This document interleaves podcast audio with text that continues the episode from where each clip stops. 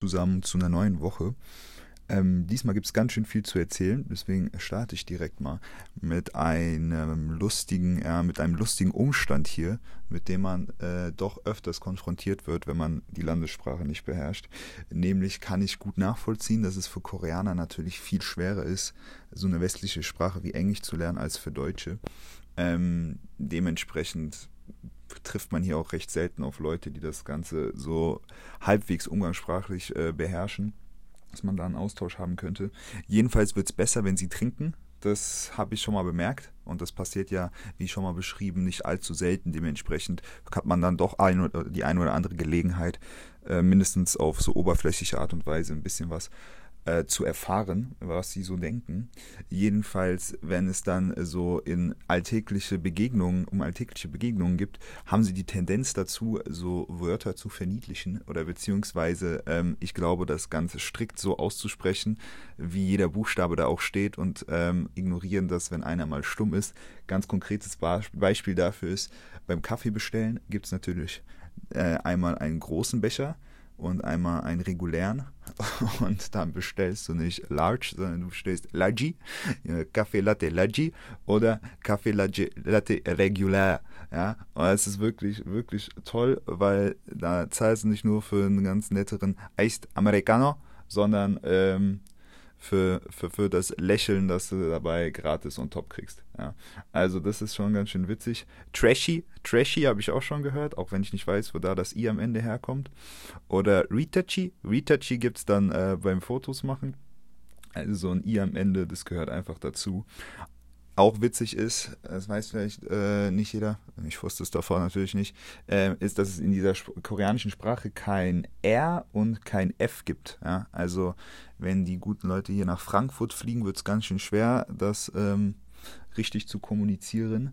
Jedenfalls waren wir hier in koreanischer Manier einmal im Beauty-Studio. Ich dachte mir, das kann ich mir nicht nehmen lassen für ich weiß gar nicht mehr, was das war, ein Cleansing Facial oder sowas. War auf jeden Fall ganz entspannt und danach hat das Gesicht schon dick geleuchtet. Jedenfalls wurden dann die Namen verkündet. Lennart wurde zu Lennart, aber das bin ich ja von zu Hause schon gewohnt. War noch mit einer weiteren Freundin, Sadaf, mit einem F in der Mitte. Sadaf, bis jetzt meine liebste Interpretation eines westlichen Namens. Das wollte ich hier nicht vorenthalten. Jedenfalls, ja, dieser Beauty Day war nicht schlecht. Wir wurden dann nochmal in so einen extra Raum gerufen. Dort wurde dann mit dem Google Translator klargemacht, um was es da eigentlich ging. Ich war mit der Methode nicht so vertraut, aber mir wurde gesagt, dass das gut sein sollte. Deswegen habe ich mich dann da auch hingelegt. Und dann kommen die damit wie so ein Staubsauger und machen dein Gesicht für 20 Minuten lang sauber. Interessante Erfahrung.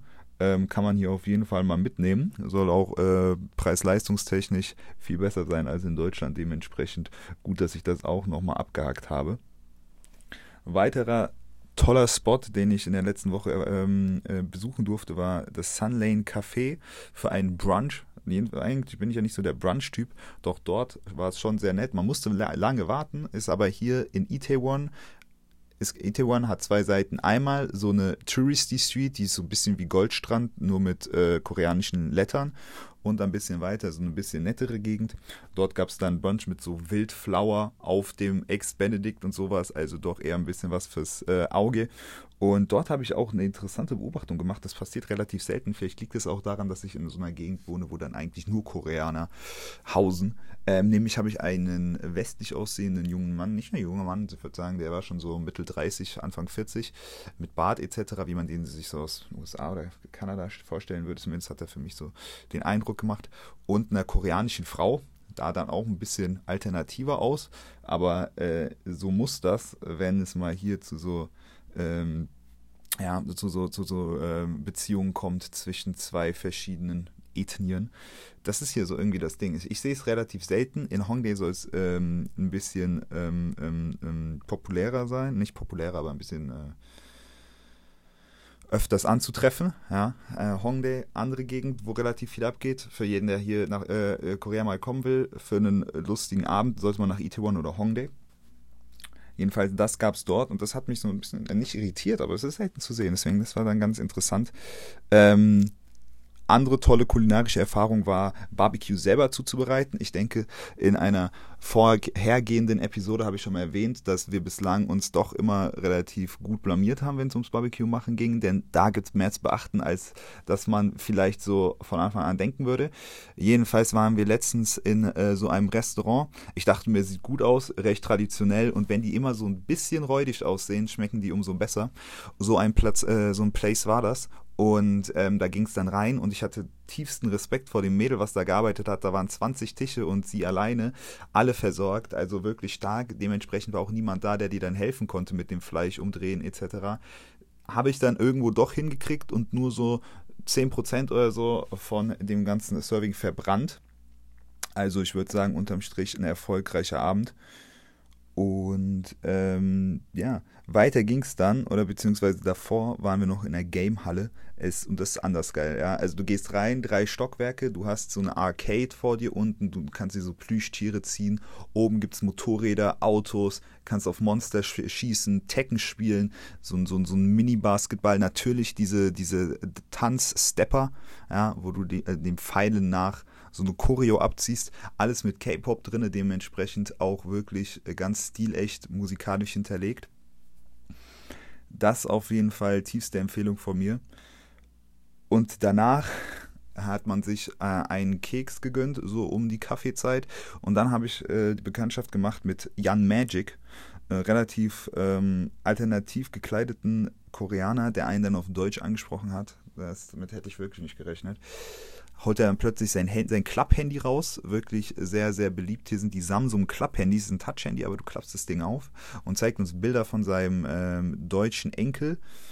War ein bisschen wirr, was er geredet hat. Am Ende ging es dann auch noch um Mafia etc. Vielleicht hätte ich ihm nicht unbedingt meine Nummer geben sollen, aber in dem Moment dachte ich mir, komm, willst mal nicht so sein. Und bislang noch nicht wirklich viel von Jan Magic gehört, aber ich könnte mir vorstellen, dass ein Abend mit dem wirklich sehr, sehr außergewöhnlich enden dürfte. Aber ich glaube, da halte ich mich dann doch eher zurück. Auch der Name, ne? Also er stellt sich vor, ja, ich heiße Jan, aber jeder kennt mich unter Magic. Also das verspricht, lustig zu werden. Was auch immer er vorhat, hat uns in seine Bar des Vertrauens eingeladen. Aber ich glaube, da muss ich mal passen. Weiter vorangeschritten in der Woche, zum Wochenende ging es dann in wirklich ein ganz tolles Etablissement namens Le Chamber, somit einer der krassesten Bars hier wohl in Südkorea oder Asien, also zumindest jetzt mal entnehme ich das den ganzen Auszeichnungen, die da noch ausgestellt waren, zwischen diesem rustikalen 1920er Flair. Jedenfalls, du gehst runter ins Erdgeschoss und dann wartet dich noch ein Buchregal, musst halt auf das richtige Buch klicken, das Ding öffnet sich, fährt auf die Seite und es eröffnet sich dieser riesige Barbereich, so richtig große Kronleuchter von der Decke, ziemlich schick, ja. Wirst hingesetzt, erst legen sie die Whisky-Karte hin. Side Fact, die stehen hier unfassbar auf Whisky, ich weiß nicht warum, aber Koreaner und Whisky, das geht Hand in Hand. Aber als ich die Preise dort gesehen habe, wollte ich mich erst gar nicht hinsetzen. Dann kam die Cocktailkarte, das war dann wieder Fumana. Aber für die Preise, die sie dort ausrufen, wird dir auch wirklich eine Show geboten. Erst gab es für mich den Signature-Drink serviert in so einer Box in Form eines Buches. Das hört sich jetzt erst ein bisschen kitschig an, aber das haben sie doch ganz stilvoll gemacht. Das Ding klappt auf, Rauch kommt raus, es leuchtet. Und wenn du das Ding trinkst, riecht es wie so verbranntes Crème Brûlée, aber schmeckt nach Passionsfrucht. Also wirklich außergewöhnlich. Es gab auch noch einen Drink, da wurde eine Rose angezündet. Mein zweiter hieß irgendwie Morning in the Garden mit wirklich einer tollen Mixtur aus so Kräuternoten und Gin und so einem Schaum. Und da wurde auch wirklich mehr als professionell geshakt. Wenn du siehst, dass die 5 unterschiedlich von diesen Shakern haben, weißt du, dass die wahrscheinlich was drauf haben müssen. Das war wirklich echt schick und dementsprechend Gangnam am Abend auch wirklich eine tolle Sache. Also Gangnam, Itaewon und Hongdae, ich denke, das sollte auf jeder Liste drauf sein, wenn man hier nach Korea kommt. Und ich habe da auch wirklich einen tollen Shot zu mir nehmen dürfen. Ja. Das ist hier so ein Ding, also keine Ahnung, wenn du nett mit denen umgehst, kriegst du immer einen Shot ausgegeben. Ja. Also das macht den Besuch immer noch einen Ticken hübscher. Wein gemischt mit Wermut, noch nie getrunken, vielleicht ist das ein Ding in High-Class-Bars. Muss zu meiner Verteidigung sagen, dass ich da noch nicht so oft zugange war. Hat aber top geschmeckt.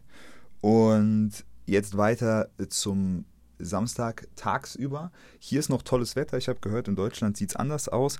Recht trocken im Herbst, was mir sehr gelegen kommt. Und der Herbst ist ja total beliebt an den Koreanern. Und jetzt kann ich auch verstehen, warum. Wenn man durch den Children's Grand Park geht, direkt hier um die Ecke, wo ich wohne, sieht man richtig viele Bäume in den unterschiedlichsten Farben. In so einem öffentlichen Park zwischen den Bäumen findest du dann so traditionell angehauchte, ja, einfach öffentliche Spaces, Gebäude zum Verweilen, ja, in dieser Tempeloptik, so ein Zoo in der Mitte, so kleine Fitnessparks, die aber anders als in Deutschland, wo dann wirklich die Freeletics-Maschinen rumtouren, alte Leute zugange sind, ja, und Thrombose vorbeugen. Aber finde ich ganz nett, dass das dort auch zur Verfügung steht. Und ja, da kann man wirklich eine tolle Zeit haben, sei es dort oder, wie das letzte Mal erwähnt, im Olympic Park. Also man kommt schon noch in die Natur, auch wenn das hier so eine Riesenmetropole ist. Nächstes tolles Erlebnis war der Fischmarkt. Einer der größten Fischmärkte hier in Korea, nicht der größte, der wäre in Busan. Jedenfalls ist er hier eine halbe Stunde entfernt, von wo ich wohne. Eine Riesenhalle, und unten im Erdgeschoss findest du dann lauter Stände mit Aquarien drin, wo dann halt von einem Lachs bis zum Hummer zu Aalen alles Mögliche rumschwimmt.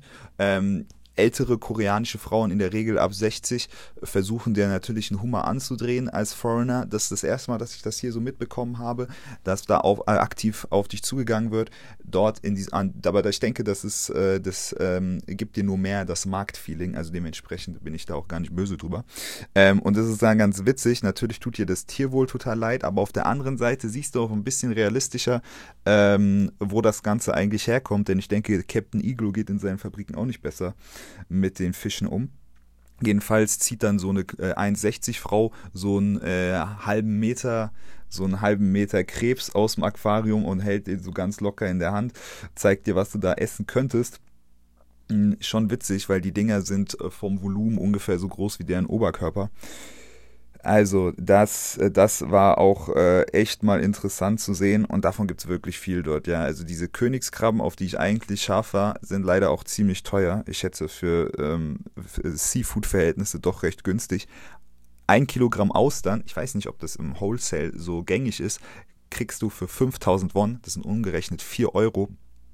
Also, da kann man sich schon gut gehen lassen. Wir hatten dann auch oben eine Platte Sashimi, und Gott sei Dank war jemand dabei, der Koreanisch könnte, weil sonst wären wir nicht mit so einer tollen Portion dort ausgestattet worden.